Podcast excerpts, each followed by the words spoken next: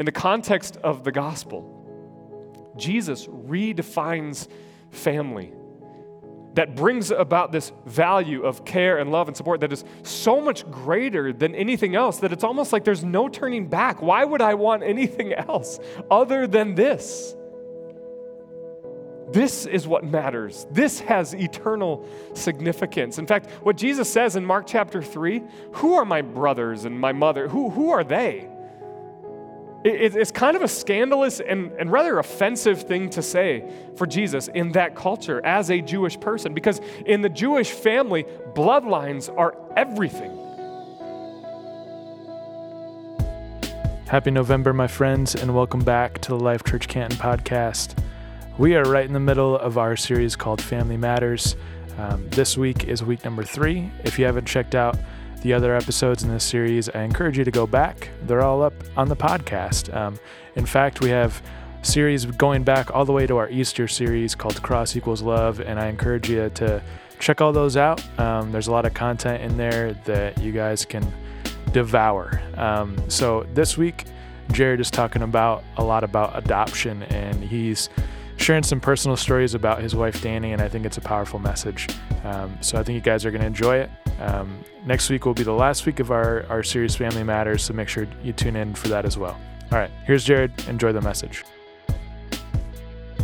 Good morning, everybody. Welcome to Life Church. My name is Jared, and I am one of the pastors here, and it is good to be with you. I want to say hello to anybody who's streaming on Facebook Live at any point throughout the message. If you want to put a comment in or you want to connect with us, uh, you can do that online, and we'd love to be able to connect with you as well. Thanks for being here. We are in a series called Family Matters, and this is the third week of this series. If this is your first time here, I want to say a special welcome to you, but just to catch you up to speed, in the first week of this series uh, of Family Matters, we talked about this idea that we all have a family of origin that has shaped us. Regardless of the family that you came from, uh, you have a family of origin, and it shaped who you are and sort of who you're becoming.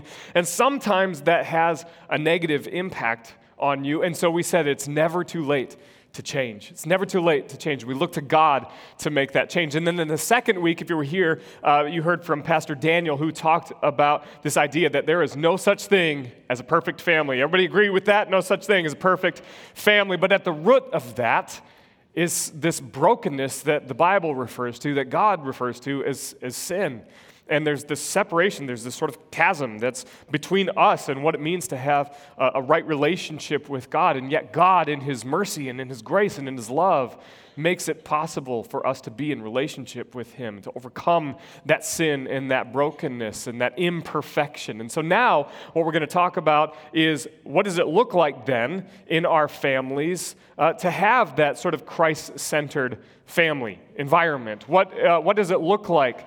uh, to be part of a Christ centered family. How does Jesus define family? And so we're going to go right to the source. If you have a Bible, you normally bring a Bible, to invite you to turn to Mark chapter 3. Now, if you're new here or you're watching online, you don't have a Bible with you, uh, we always have the scripture on the screens, and so you're able to follow along in that way as well. So, Mark chapter 3, starting in verse 31. Then Jesus' mother and brothers came to see him. They stood outside and sent word for him to come out and talk with them. There was a crowd sitting around Jesus, and someone said, Your mother and your brothers are outside asking for you. Jesus replied, Who is my mother? Who are my brothers? And he looked at those around him and said, Look, these are my mother and brothers. Anyone who does God's will is my brother and sister and mother. It's sort of a strange passage here. If you've never seen this before, you'd be like, what in the world is he talking about? Who is he talking about? And, and, and why would he say that to his family who's just standing right outside? What a, what a weird thing to say. And what we're seeing here is that Jesus gives a brand new definition for family in that culture. Jesus redefines family, and it's more than just biology. We're going to talk about that more in just a second. But first, I want to get us thinking uh, a little bit more about our families. Maybe give you an example. I want to ask you a question Have you ever had a bad day with your family? That's probably an understatement, right? Anybody had a bad day? Or for those of you who are parents, you ever had just just one of your kids, it's just a bad day, like just nothing seems to go right. You want to raise it? No, don't raise your hand if your kid is sitting next to you. That's okay. Some of us have had bad days. I had one of these bad days. I'll just give you a, a, a small example. I have three kids uh, Jude, Cora, and Lena. They're nine, seven, and seven. That's twins, yes. Don't do the math. Uh, don't try to figure that out. We're not that frisky. No, we have. Um, Jude, Cora, and Lena, and, and we were having one of those days where it was just kind of a bad day with Lena. Now, I got permission from her to tell this story, so uh, don't report me or anything like that. She was fine with me telling this story, and what had happened was is we were kind of you know running some errands for the day, and it was just me and the three kids, and, and I was trying to get them to keep on moving. You know, as you do for parents of young kids, it's always you're just always trying to keep them on task, and uh, and so we were trying to go to the next place. Well, we had to get to the car from this building and there's this giant parking lot. There's no cars there, it's just our cars. And so, to, to make it fun, to make a game out of it, I decide, well, okay, we're going to race to the car. Here we go. You know, bribing your kids to try to make it fun just to get to the next spot. So we run to the car, and Jude and Cora are following me just fine, but Lena is not so much because, you know, we're having a bad day. And so the two kids get in the car, and, and I'm in the car, and we get all buckled up, and I look back, and Lena's just still just hanging out, just taking her sweet little time. And, uh, and I decide, okay, well, this is a great opportunity because we're not in that big of a hurry uh, that I could make this a teaching opportunity. And so I, I look back, and there's, there's nobody in this parking lot, and so I decide, okay, I'm just going to I'm going to drive a little bit. I'm going to drive away a little bit. Now, don't report me to Child Protective Services, okay? Listen to the whole story, all right? And so we get in the car, and, and, and I drive like maybe three or four feet away. I'm driving very slow, and I'm, I'm thinking, okay, this is, this is going to work out great because then I'm going to look back and she's going to be running and crying, No, Daddy, don't leave me. And so I do, I do this. I drive a, a, a few feet, and I look back, and what, what, where, where Lena was walking at about this pace uh, turned into instead this pace.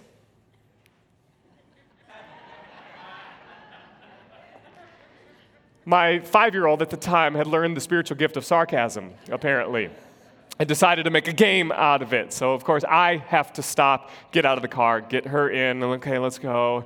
So, Lena won, Daddy zero, right? Totally lost. Have you ever tried to play these games with your kids and then you, it totally backfires? Yeah, we, we've had bad days. And some of you are like, you call that a bad day? That's like, that's piece of cake. That's easy for me. Some of us have had all different kinds of days, and it, it, drives us sometimes crazy. It drives us to do weird things. It, it maybe increases the anger within us from time to time. I talked about that in the first week of the series, that so I dealt with some, some anger, right? And we, we react to these things in a lot of different ways.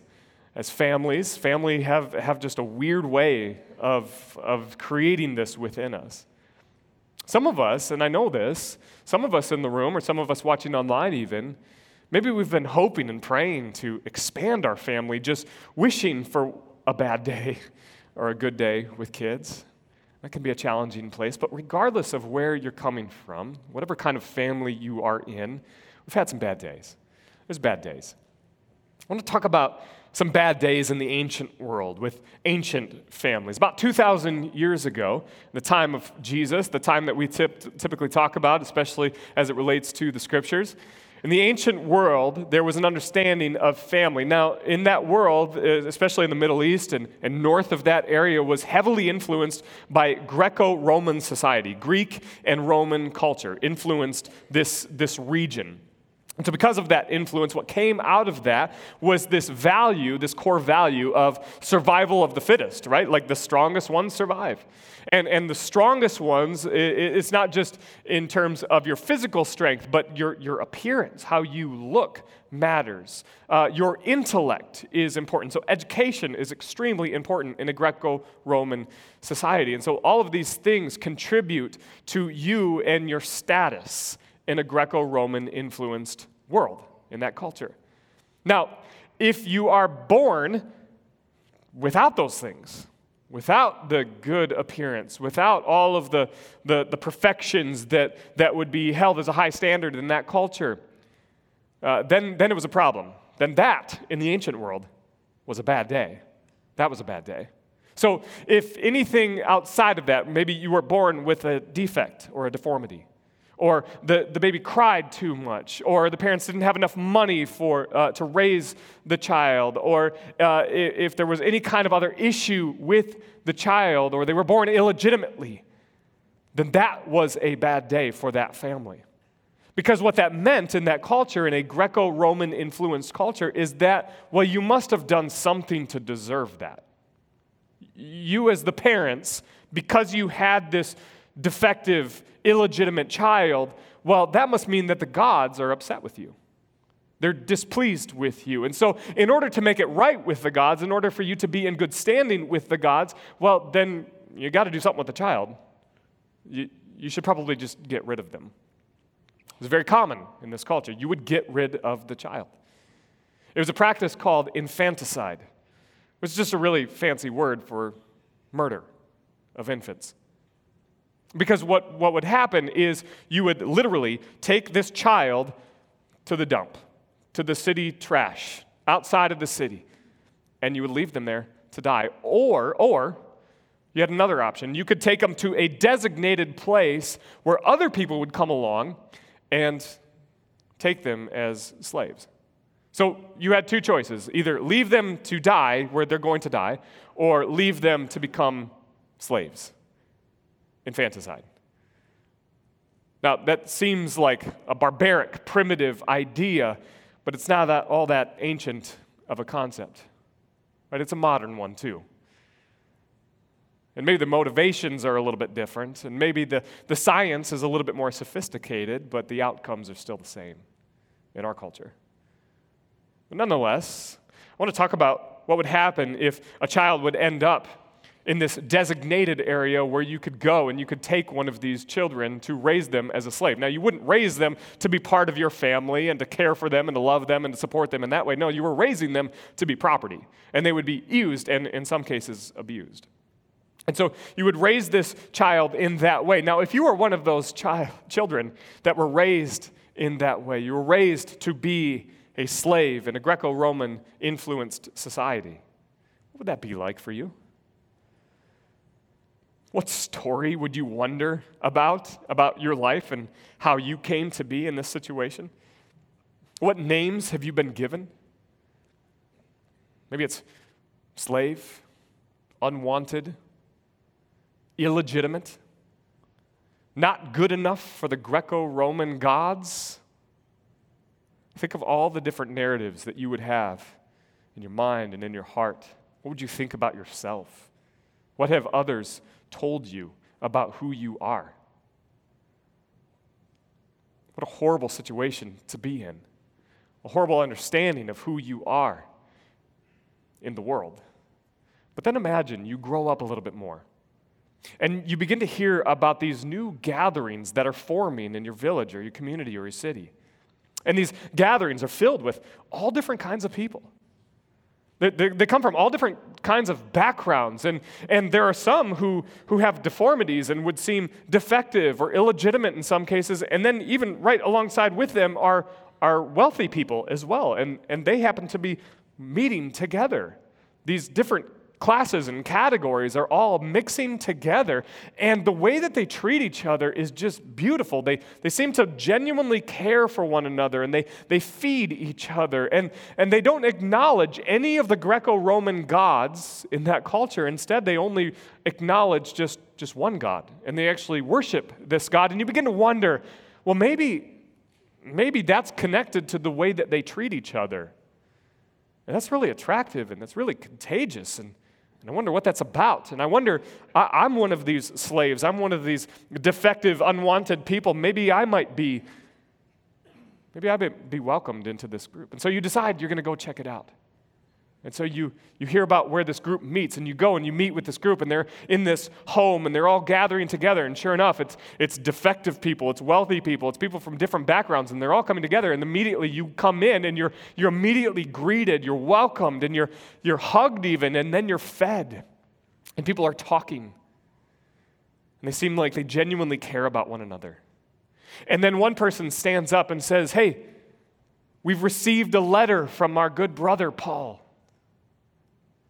Everybody sits down to listen to this letter. And you sit down and you begin to hear these words All praise to God, the Father of our Lord Jesus Christ, who has blessed us with every spiritual blessing in the heavenly realms because we are united with Christ. Even before he made the world, God loved us and chose us in Christ to be holy and without fault in his eyes. God decided in advance to adopt us into his own family by bringing us to himself through Jesus Christ. This is what he wanted to do, and it gave him great pleasure. Can you imagine being one of these illegitimate, unwanted, defective, deformed slaves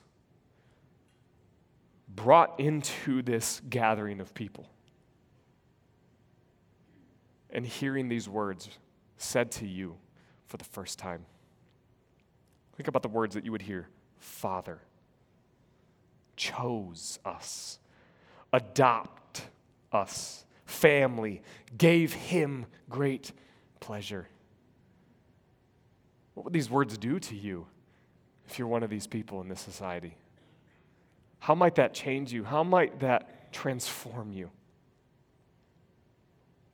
Or what about you? What, what about the names that you've been given? Unwanted, not good enough, rich, poor, fat, ugly, skinny, handsome, whatever titles you've been given. And then to begin to hear this a redefined family that you're a part of, that you were chosen for, that you were adopted into. What might that do to you? And it's not just the names that these people have been given, but it's the, the categories that get all blown up. See, because Jesus redefines family. And the names are important because they, they dictate the direction of your life and they determine the outcomes of your life. But it's not just the names, it's also the categories. And so, Paul, who writes this letter to the Ephesians that I just read, writes another letter to another church in another city called Galatia where they're having an issue with these categories and they're beginning to get a little tribalistic. And that if you're a Jewish person, well, then it means something. And if you're not, well, then that's, that's an issue. And so you got to become Jewish. And so Paul writes to them and says, No, no, no, no, no, no. We're, we're not about the categories anymore. In fact, he says, There is no longer Jew or Gentile, slave or free, male and female, for you are all one in Christ Jesus. Jesus is the common denominator here. There's no more names, there's no more categories, there's no more tribes, there's no more insiders and outsiders anymore. And he specifically appeals to, in the Galatians, the, the Gentiles, the women, the slaves. Gentiles were the non Jewish people, the, the people that weren't part of the Hebrew Israelite tradition the chosen people of God, what we understand from the Old Testament is this idea, the status that they had garnered over time is that they, they were the chosen. They were the sort of the elite ones of God. And, and God says, no, no, no, no, that's not what this is going to be like. This is going to be for all people. And Gentiles had been on the outside, seemingly, of God's plan. But Jesus comes and he redefines what family is all about. And then Paul begins to extend this ministry to the Gentiles. He says, No, you're, you're part of this thing now, too. For the women who were considered second class citizens in a very male dominated society now are no longer not just not second class citizens, but now they are a part of what God is doing. They're part of the kingdom of God. In fact, it's reminiscent of even in Jesus' ministry where he allows Mary, a woman, to sit at his feet and to learn his teaching and to become a disciple of Jesus. And then further on in Paul's ministry, he has women joining him in his ministry and participating in the preaching and the sharing of the gospel. This is radical in this society where women had no place, and now they do. The slaves. This isn't their status anymore.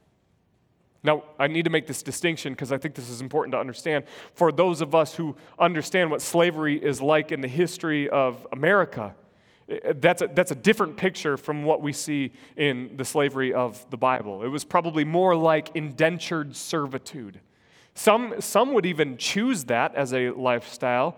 Uh, some of them might have gotten into that because of the, uh, the fact that they were one of those children that were dropped off in these designated places and raised as slaves. And in some cases, even, you could eventually earn your freedom out of that. You could get out of that indentured servitude. But the, the fact still remains that it's, it's not a lifestyle that necessarily uh, brings a lot of luxury or a lot of peace a lot of hope for the future. In, in a lot of ways, you were still considered property. And Paul says none of those categories exist anymore because we are all one. Because of who? Because of Jesus. Because he redefines family. And Paul is very specific to use this word adopt.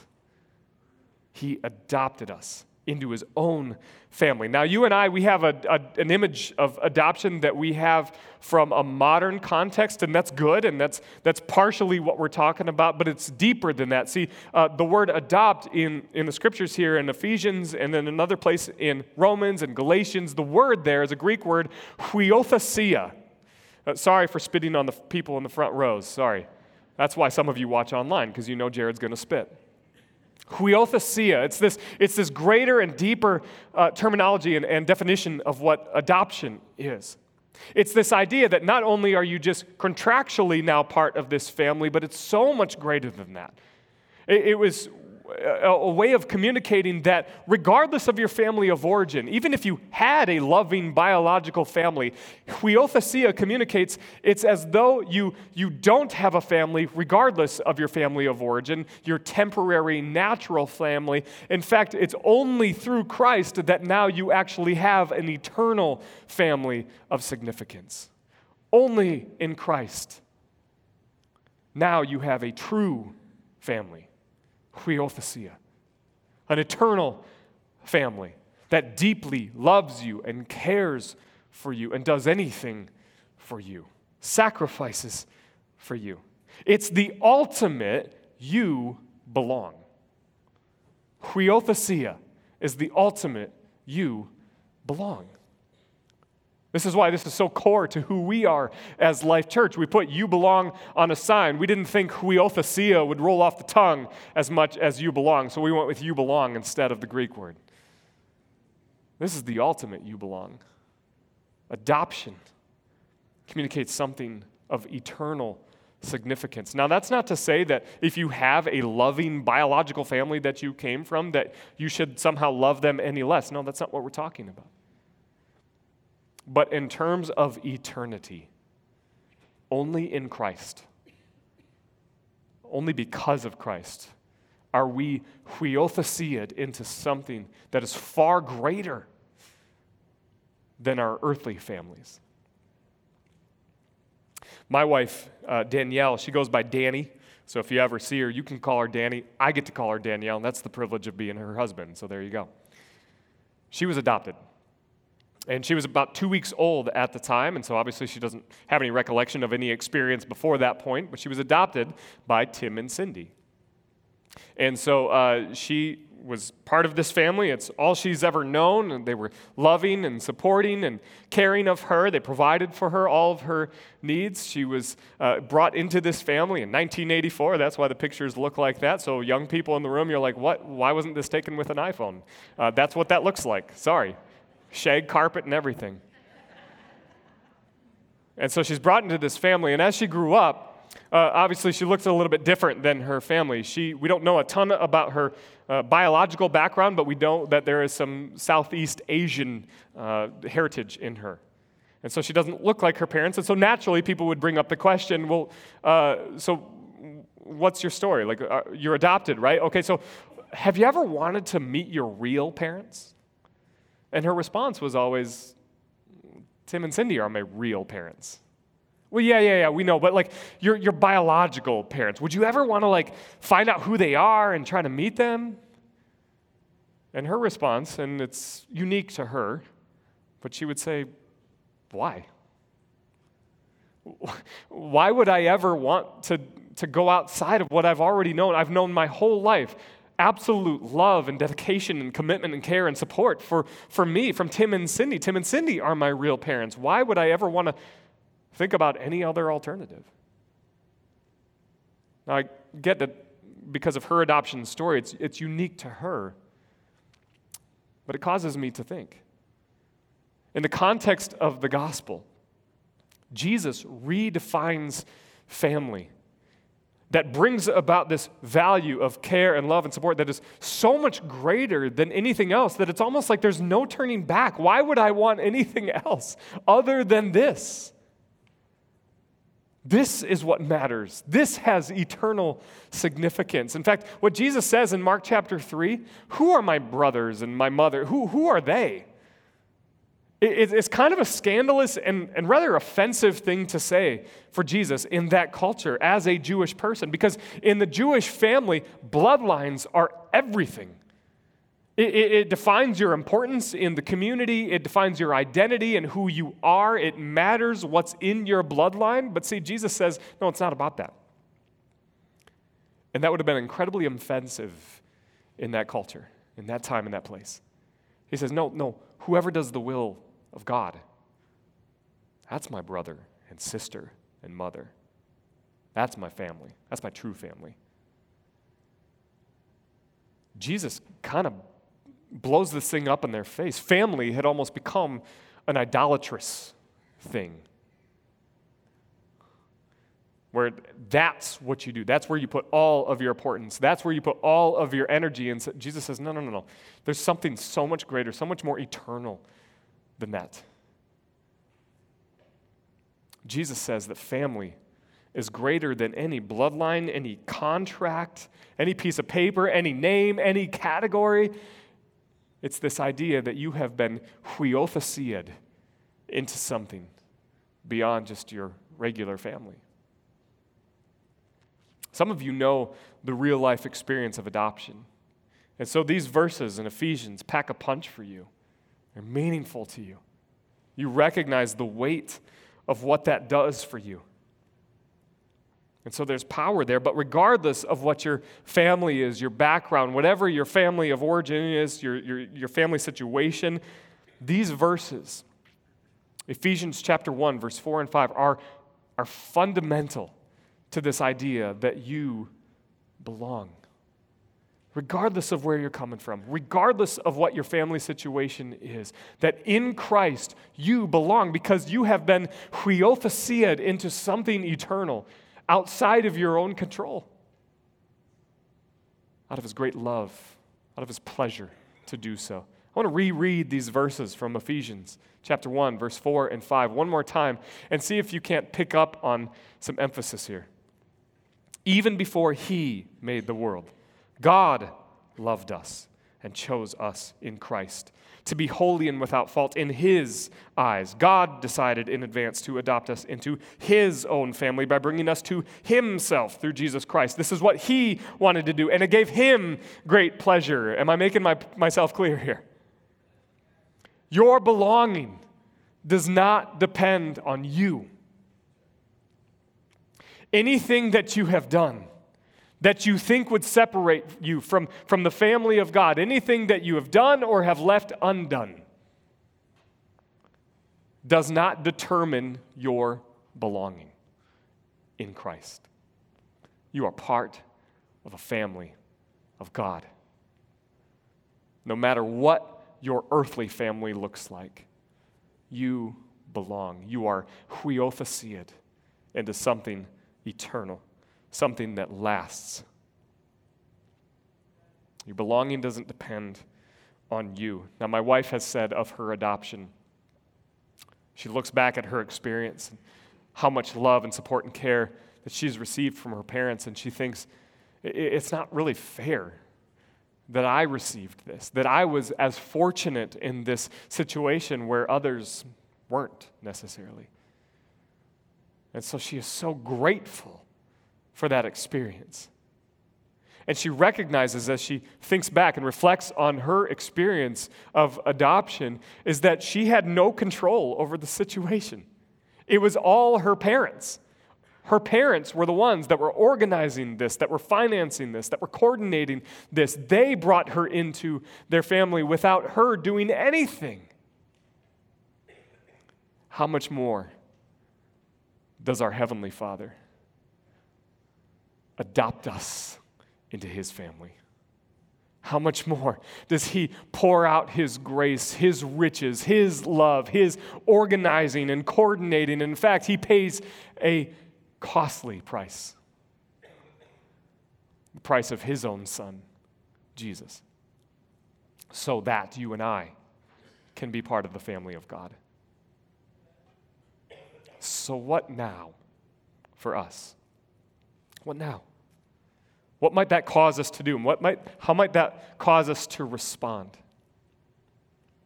Well, some of us think about the church as our family. That's why we call it a church family. Are you part of a church family? You might have a loving biological family that you are part of, and that's great. But there is something so much more significant and eternal that we all get to be a part of in the church. That's why we continue to meet weekly and gather together and share with each other and be vulnerable with, with one another. Because there's something eternal and significant about it, because we have been huiothesiad into something beyond just us. Be part of the family, invest in this family. Come together with all of your warts and deformities and defectiveness and illegitimacy and wealth and riches and everything else in between be part of the family. But also, right here and right now, we respond. I want to show you how Paul responds to what he says after he talks about this adoption and that it gave him great pleasure to bring us into the family. This is what he says in verse 6 So we praise God. We praise God for the glorious grace he has poured out on us who, what's that word? Belong to his dear Son. Amen? Amen. Some of you don't know this belonging, you haven't experienced this. Maybe you're brand new to the church. Maybe this is the last chance you're giving the church, you're giving to God, you're giving to the Bible because you've been burned in the past. And I just want to say, I'm sorry. If you have been burned by the church, burned by your, the stories that you've heard about God, I want to say I'm sorry that you have not heard an accurate depiction of the Father who loves you deeply. And there, there is nothing that you could do so bad that would keep you from His love and keep you from, his, from your sense of belonging. We believe you belong because of Christ, not because of anything that we can do, but simply because of Christ. And so I want to urge you to call out to Him, to cry out to God, and to say, God, I need you. And so I want to give you an opportunity to do that right now. Would you please stand? I want us to pray together. And if you would like to commit your life to God and to follow Jesus for the first time, you might pray something like this God, I am broken. I am in need of your love and your grace in my life. And even though I have a family or I don't have a family that loves me, I want to be part of a family that has eternal significance. I want to be part of your family. And so, God, I turn from my brokenness and I step into your family. And I want to follow you, Jesus, with my life. I want to praise you. God, thank you that you have adopted us into something that is greater than we could ever, ever imagine. And so I pray for those of us who have already committed our lives to you that we would have a sense of recommitment to the family of God, that we would reinvest ourselves into this family. Help us by your Spirit to do that with love and with grace. God, shine light in the dark areas where we have made our own immediate families almost an idol where we have separated ourselves from everybody else. And God, bring us into a more collective family where we can love one another and support one another. We can do whatever it takes, go wherever it takes us, so that everybody knows that they belong.